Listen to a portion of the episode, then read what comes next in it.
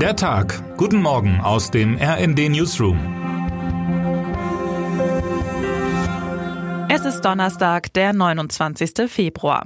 Gerade mal 1,70 Meter soll er groß sein. Der kleine Mann, der dort mit gefährlich großem Ego und breiter Brust vor der Kamera gut inszeniert und ausgeleuchtet, auf sein Podium steigt, um zu seinem unterdrückten Volk zu sprechen.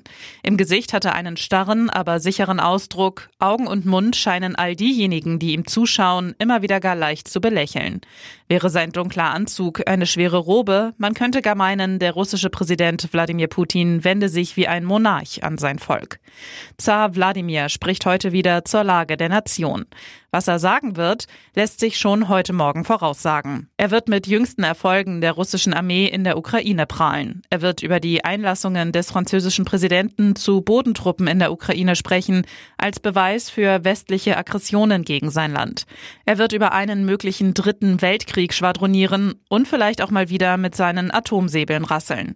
Er wird wie immer einen historischen Ausflug machen, zurück ins 19. Jahrhundert und erneut feststellen, dass die Ukraine doch eigentlich schon immer zu Russland gehörte. Das alles ist wenig spannend, gewohntes Narrativ. Schon spannender wird die Frage sein, worüber er nicht spricht. Wohl nicht über seinen direkt oder indirekt ermordeten Widersacher Alexei Nawalny, sicher auch nicht, anders als Volodymyr Zelensky, über die Anzahl der im Krieg gefallenen russischen Soldaten. Und wieder wird er wohl die Antwort schuldig bleiben, welches Ziel er eigentlich mit dem Angriff auf die Ukraine verfolgt oder gar eine Verhandlungslösung anbieten. Einzige Gewissheit bleibt aber schon jetzt, glauben kann man Putin keines seiner Worte, kein Böses und auch kein Gutes. In gut zwei Monaten wählt die CDU ihr neues Führungspersonal und stimmt auf dem Parteitag in Berlin auch über das neue Grundsatzprogramm ab. Besonders bei den Personalfragen dürfte es spannend werden, denn es könnte zu einigen Kampfkandidaturen um die Präsidiumsposten kommen. Unsere Kollegin Alicia Mentgen beschreibt in ihrem Artikel, wer die aussichtsreichsten Kandidatinnen und Kandidaten sind. Nur eins scheint klar. Über die K-Frage wird öffentlich nicht gesprochen. Doch diese wird in den nächsten Monaten sicher noch hitziger diskutiert werden. In den Umfragen steht die CDU bekanntlich gut da, liegen die Christdemokraten dank der Ampelschwäche bei stabilen 30 Prozent.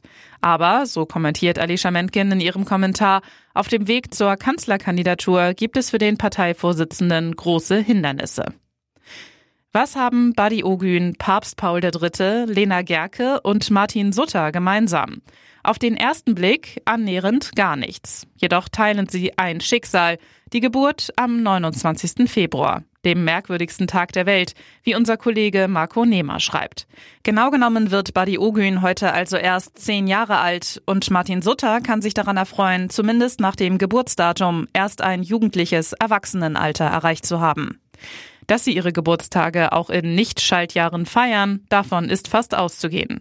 Auf welchen Tag ihr Geburtstag dann fällt, ist in Deutschland, wie könnte es anders sein, sogar im bürgerlichen Gesetzbuch geregelt. Offiziell gratuliert werden darf regelmäßig also erst am 1. März. Sollten Sie also jemanden kennen, der den 29. Februar als Geburtstag mit Ogün, Gerke und Sutter teilt, dann gratulieren Sie doch besonders herzlich. So oft bietet sich die Gelegenheit ja nicht. Wer heute wichtig wird. Offiziell ist das Präsidentschaftsduell zwischen Joe Biden und Donald Trump noch nicht gestartet. Doch der Zweikampf nimmt so langsam Fahrt auf. Heute besuchen beide unabhängig voneinander die südliche Grenze zu Mexiko. Das Thema Migration kochte in den letzten Wochen im Kongress hoch, als ein verhandelter Gesetzentwurf kurz vor der Abstimmung von Pro-Trump-Abgeordneten blockiert wurde. Es wird eines der Wahlkampfthemen bis zum Wahltermin im November bleiben. Jetzt das Fernduell, garantiert mit gegenseitigen Spitzen. Und damit wünschen wir Ihnen einen guten Start in diesen Tag. Text Fabian Wenk und Axel Schürgels, am Mikrofon Jana Klonikowski. Mit rnd.de, der Webseite des Redaktionsnetzwerks Deutschland, halten wir Sie durchgehend auf dem neuesten Stand. Alle Artikel aus diesem Newsletter finden Sie immer auf rnd.de slash der Tag.